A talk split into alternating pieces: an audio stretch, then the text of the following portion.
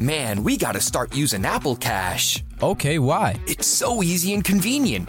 Apple Cash lives in messages. All right. So I can pay you in the convos we're already having, not forget a payment, or have money sitting somewhere just collecting dust. Oh, that is nice. And then you can use that cash right away and buy stuff like at a store with Apple Pay. I don't have to do all that bank transfer stuff? Nope, it's just right there. Easy, convenient, and secure. Did you just pay me a dollar on Apple Cash? See how easy that was? Services are provided by Green Dot Bank. Member FDIC. Terms apply.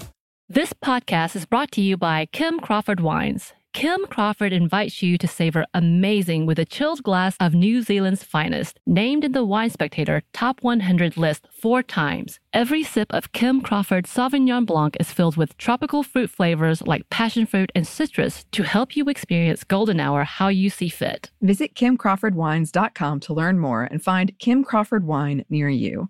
Savor amazing. For those 21 and over, please savor responsibly. Constellation Imports, Rutherford, California.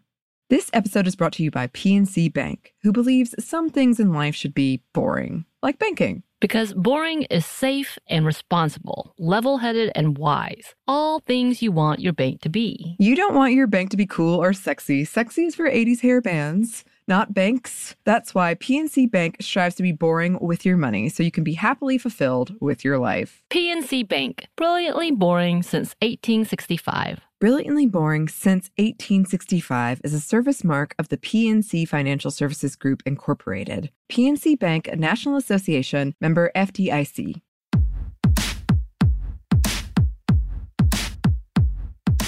Hey, this is Annie. And Samantha. And welcome to Stuff Mom Never Told You, production of iHeartRadio.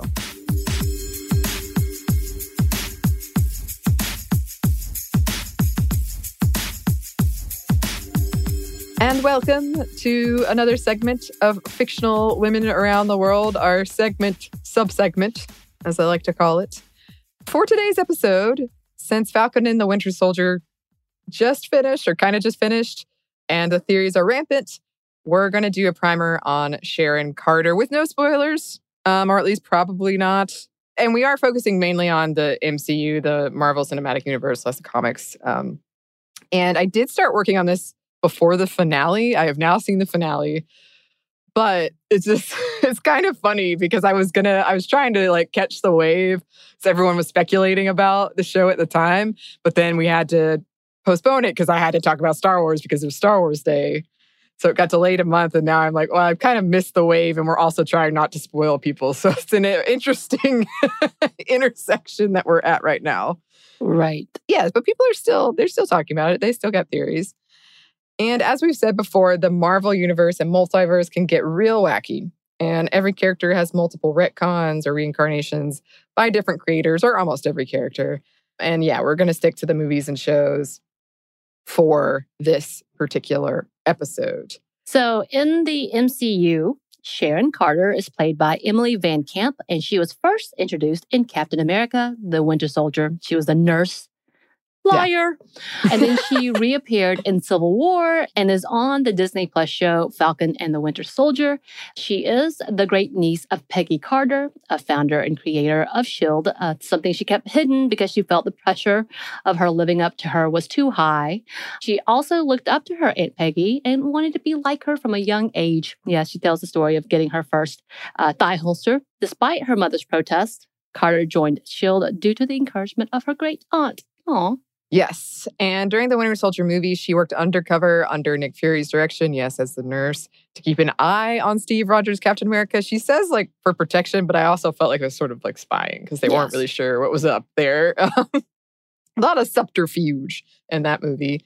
When S.H.I.E.L.D. was proven to be infiltrated by Hydra, she stuck by Captain America and S.H.I.E.L.D., uh, loyal to Fury and Steve Rogers, and her actions helped save millions of lives.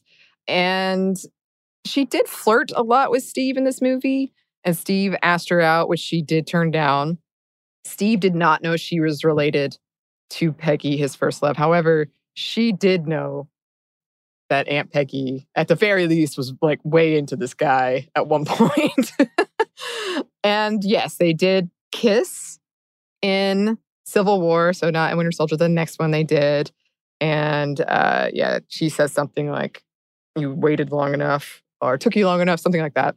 And uh, people have talked about this a lot. They've talked a, a lot about this moment, sometimes saying it was Steve's desire for a family life because uh, he didn't know about time travel then. He didn't know it was a chance that he could go back in time. Oh, also, does that make him her great uncle or her uncle? I, I'm just I mean, saying. Ti- well, I think it doesn't base on how time travel works in these movies. Makes no sense. I know it doesn't make sense, but I I think that I don't like it. is That's too close to related. It's true. It's true. I could be absolutely wrong. I just know that the way they did time travel in these movies is different than the way most every other movie I've seen has done time travel. And yeah, so he didn't know about time travel when they kissed. Sharon's adoration for Steve that she'd grown up with hearing about him from her Aunt Peggy, that maybe she'd kind of like absorbed that, which is also kind of messed up. Ooh. And in, many ways, she was similar to Peggy. Uh, I can't imagine Peggy would approve. I'm, I'm just saying. right. Yeah. Yeah. And I do think this is a moment that a lot of people have tried to forget has happened. Yes. But they also fight about it a lot, which we're going to talk about more in a minute. But yeah, that, it is odd when you consider all of the different aspects going on. And I don't know how old she's supposed to be or how old Emily VanCamp is, but it feels like there's an age. I mean, there's obviously the age Well, difference of Steve like, Rogers yeah. is like, He's, he's old at this point. He is literally senior citizen at this point. yeah, he spent a lot of that in ice though. Still, no, I, I'm with you. I'm just saying. I- Yeah. Yes. So Emily VanCamp said about it, quote, you sort of trust and hope that it all makes sense in the end. I did have a few moments where I wondered, are we going too far with this? Uh, should this be more of an amicable, friendly moment? Uh, I don't really know. I don't think any of us really knew. I don't think it's anyone's fault that it didn't totally work in terms of the story. I don't think anyone knew where that was headed or what we were going to do with the moment. It was a sweet moment as it was, I guess. I, I saw a lot of articles. I don't want to say this is a backhanded compliment because that's not really the right term, but we're like, she's handled it really well. She's handled, like, when people ask her about it, she's Yeah. handled, like, very diplomatically, I guess.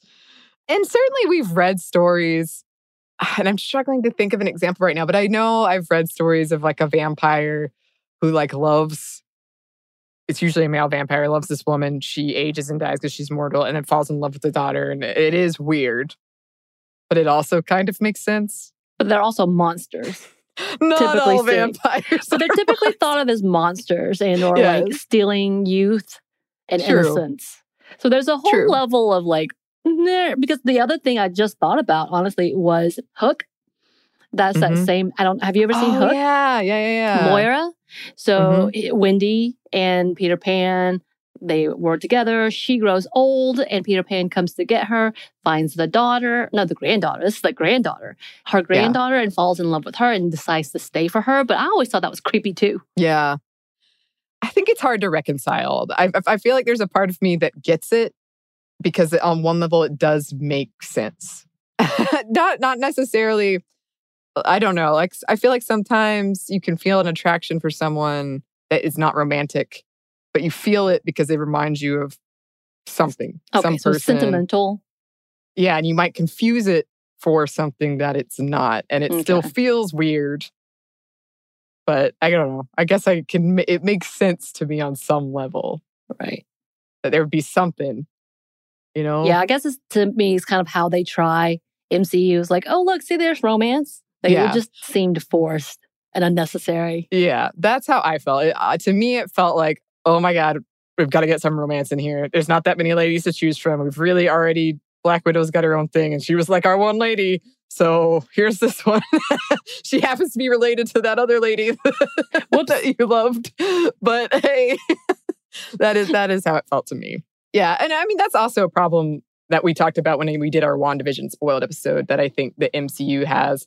Not necessarily their fault, because there is a lot going on, a lot of storylines, but that means that sometimes it's suddenly like, oh yes, Wanda and Vision are in love, and we have not done anything but just tell you that they're in love. There's no like build up or anything. It's just like, They're uh-huh. just together. See? Yes, exactly. I think romance in general in these movies kind of suffers from that issue. All right, but back to the kind of plot. When S.H.I.E.L.D. was dissolved, Sharon joined the CIA and was instrumental in helping Cap in his search for Bucky after he was accused of bombing the Vienna International Center, even returning the equipment to the on the run Captain America and his companions during the Avengers Civil War, forcing her to go on the run as well and earning her the label Enemy of State. This is also when, yeah, said kiss with Captain America happened. She said late. That's what it was. She said damn right when he said that was a little late. Mhm. yeah, exactly. So, and it's at this point, uh, Steve did know she was related to Peggy. Uh, she, who Peggy had died earlier in the movie. Sharon spoke at the funeral and kind of giving Steve a pep talk during it. Yes. Uh, and I, I like that speech, but it always reminds me of the joke like, make like a tree and get out of here, make like a tree and leave. Right. Because she's like, make like a tree and plant, don't move, say you move. And I always think, make like a tree and leave. it's the opposite of what she's going for. So, this is how she ended up in Madripoor and Falcon and the Winter Soldier. There's no extradition there. She was believed to have died in the snap, which worked in her favor, but it was hard on her. She couldn't contact her family or friends. She harbors anger that the Avengers didn't help her. It's definitely more outwardly cynical than we last saw her. She calls the whole hero thing a joke.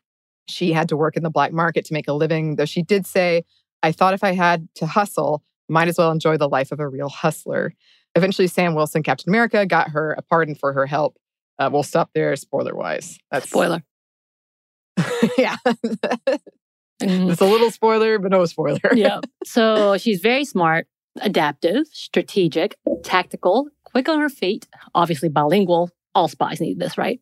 Ambitious and excels in subterfuge and combat and weapons training. Yeah. Somehow she was able to go through that whole scene of them fighting and she was pretty bad. hmm Later, we see she is good at reading people and being manipulative and also just real lethal. hmm She's very loyal up into a point, and her time on the run has definitely hardened her. Yeah. In general, I will say her storylines have been controversial. People have a lot of thoughts, as they do about Marvel stuff. In Oh, general, wow. yes. Yeah, I know exactly. Yeah, we'll see where this goes. But yeah, people often do have these really strong opinions in this fandom and about women in this fandom, and especially women going for what they want, which yeah, I'm not signing off on the story necessarily or saying there wasn't there weren't issues and conversations to have, but you can't deny she goes after what she wants. Yeah. Um Yeah. yeah. Um, I think I think they have come to the point that at least they're making her a lot more interesting. Yes. But Yeah. when asked about this controversy, the writer on the Falcon and the Winter Soldier said, quote, she'd been shut out by all the intelligence agencies so that when she tried to make her overtures to come back, they tried to grab her and arrest her. So they forced her into being a criminal. She was discarded. She was betrayed by the institutions that made her.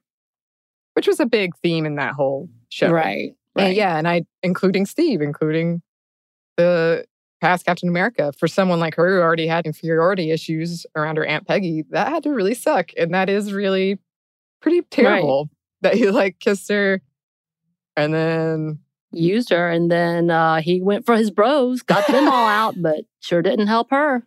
yeah, yeah. Which again, there's so many storylines in these.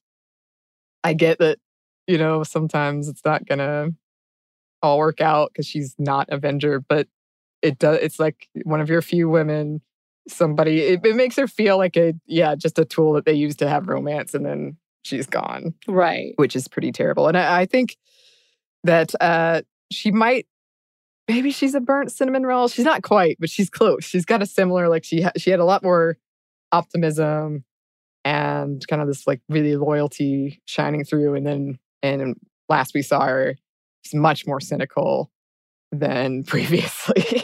Yes. yes, She's also really quick to say, let's kill people. So that's true. that was at the Well, that- beginning.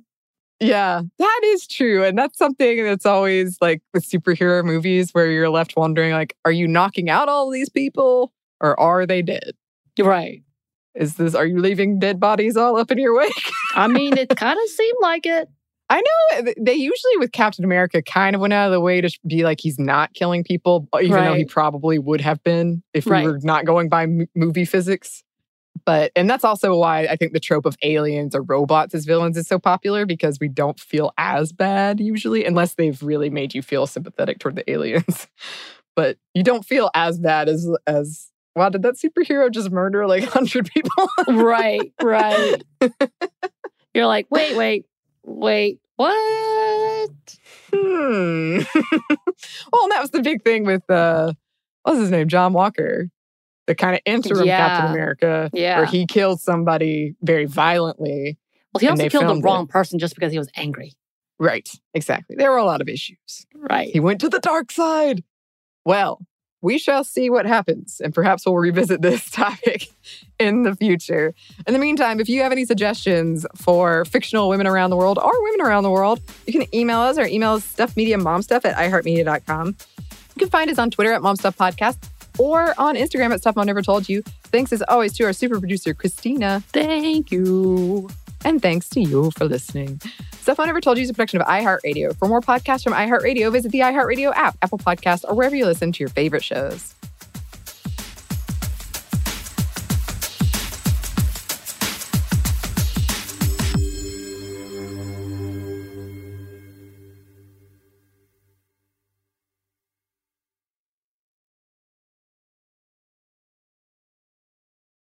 This podcast is brought to you by Kim Crawford Wines. Kim Crawford invites you to savor amazing with a chilled glass of New Zealand's finest, named in the Wine Spectator Top 100 list four times. Every sip of Kim Crawford Sauvignon Blanc is filled with tropical fruit flavors like passion fruit and citrus to help you experience golden hour how you see fit. Visit KimCrawfordWines.com to learn more and find Kim Crawford wine near you. Savor amazing. For those 21 and over, please savor responsibly. Constellation Imports, Rutherford, California. This episode is brought to you by PNC Bank, who believes some things in life should be boring, like banking. Because boring is safe and responsible, level headed and wise. All things you want your bank to be. You don't want your bank to be cool or sexy. Sexy is for 80s hair bands, not banks. That's why PNC Bank strives to be boring with your money so you can be happily fulfilled with your life. PNC Bank, brilliantly boring since 1865. Brilliantly Boring Since 1865 is a service mark of the PNC Financial Services Group, Incorporated. PNC Bank, a National Association member FDIC. The state of Tennessee is one of the few places where the sounds are just as breathtaking as the sights. Whether that's live music at a historic music venue, the crack of an open fire at a campsite in the wilderness, or hearing kids laughing as they explore what's right around the bend, Tennessee just sounds perfect. Start planning your trip at tnvacation.com. Tennessee sounds perfect.